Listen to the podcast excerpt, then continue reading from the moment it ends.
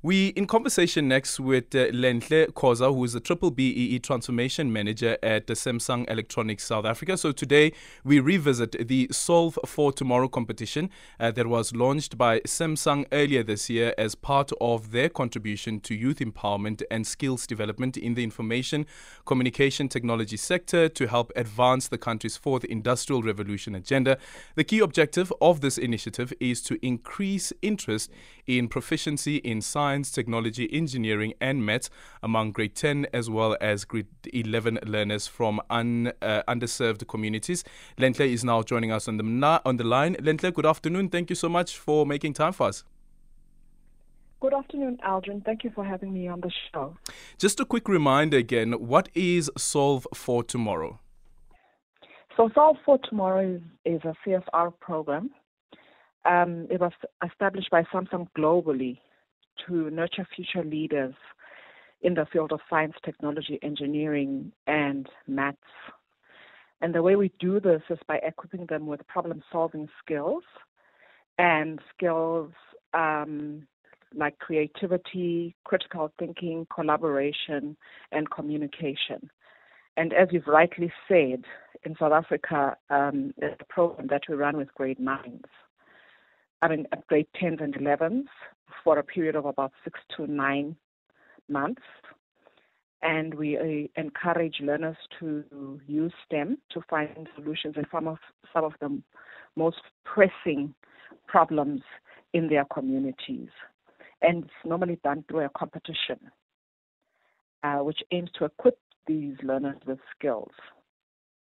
Yeah, and also looking at uh, how Samsung has remained committed over over the years to invest and support um, the youth in South Africa. What contribution do you believe the brand um, hopes to achieve in the industry as well as through the youth that you are supporting through this uh, programs?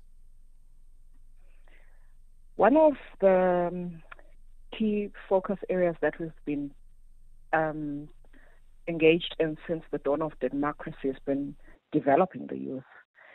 And we've got quite a few initiatives and programs that we've got in place that, that contribute towards the development of fourth industrial revolution skills.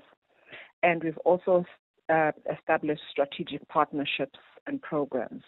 And one of these partnerships is with the State Information Technology Agency, SITA, and that's who we've partnered with, with uh, in the Solve for Tomorrow competition. And then also um, looking at the journey since this launch until now, what are some of the highlights that you can share with us? Yo, Aldrin, it's been quite a journey here. So this journey actually started last year. So last year already we went to 51 schools. You're probably thinking, why 51 schools? We decided that because this was the first time that we were doing this in South Africa we would do it as a pilot. And so we, we went to 51 schools that are located in the nine provinces in South Africa. We introduced the competition to the schools and how it was going to run. Then in on the 25th of January this year, we launched the competition and opened it up for these 51 schools. And by the end of February, applications closed. Unfortunately, we only received 23 applications from the schools out of the 51. Mm. And then we had an adjudicating panel, which came up with the top 10 finalist schools.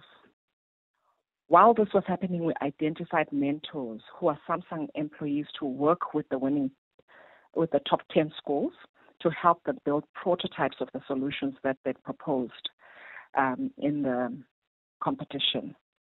We held a virtual event in March and presented this concept to media and also announced the top 10 of the score, the top 10 that were making it, that made it into the second round of the competition. So for transparency reasons, we decided that we'd make a random draw on who the mentors were going to be for each team.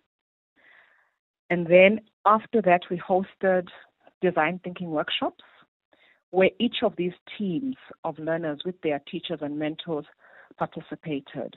So these workshops basically helped the learners to understand a cognitive and structured process for human centered and, and um, creative problem solving.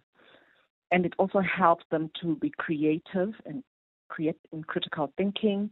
It gave them skills for collaboration and communication, um, and more how to do to use project-based approach in, in creating solutions to their problems.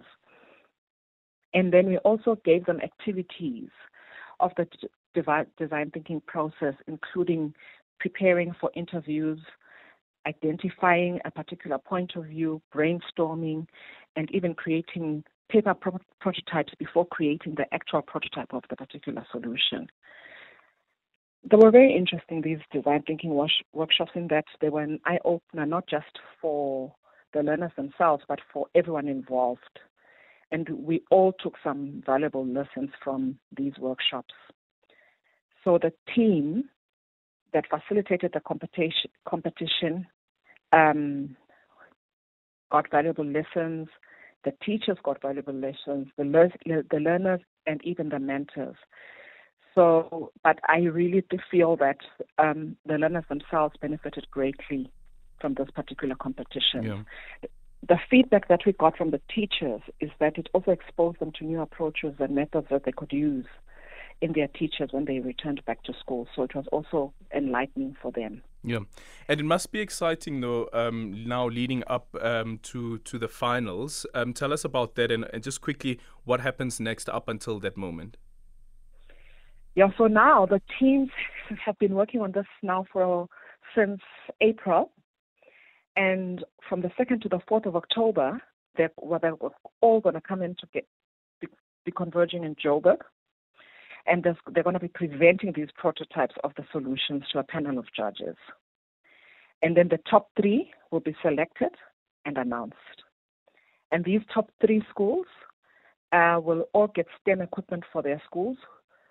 Um, and if they get first prize, they get 100000 worth of STEM equipment, um, or 50 or 30,000, whether they get second or third prize third place respectively. But in addition to this, every single learner who makes it into the top three will be rewarded with a Samsung device. So I'm looking forward to that. Mm, can I appropriate? I feel don't, you. Don't, I don't you have wish. a wild, don't you have a wild card, Nyan?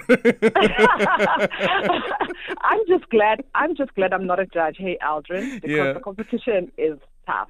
Yeah, I can, I can imagine. I can, I can imagine. We look forward to the finals, and once you guys have announced the finals, I hope that you'll be able to bring them on as well. I hope the so winner. Too. Yeah.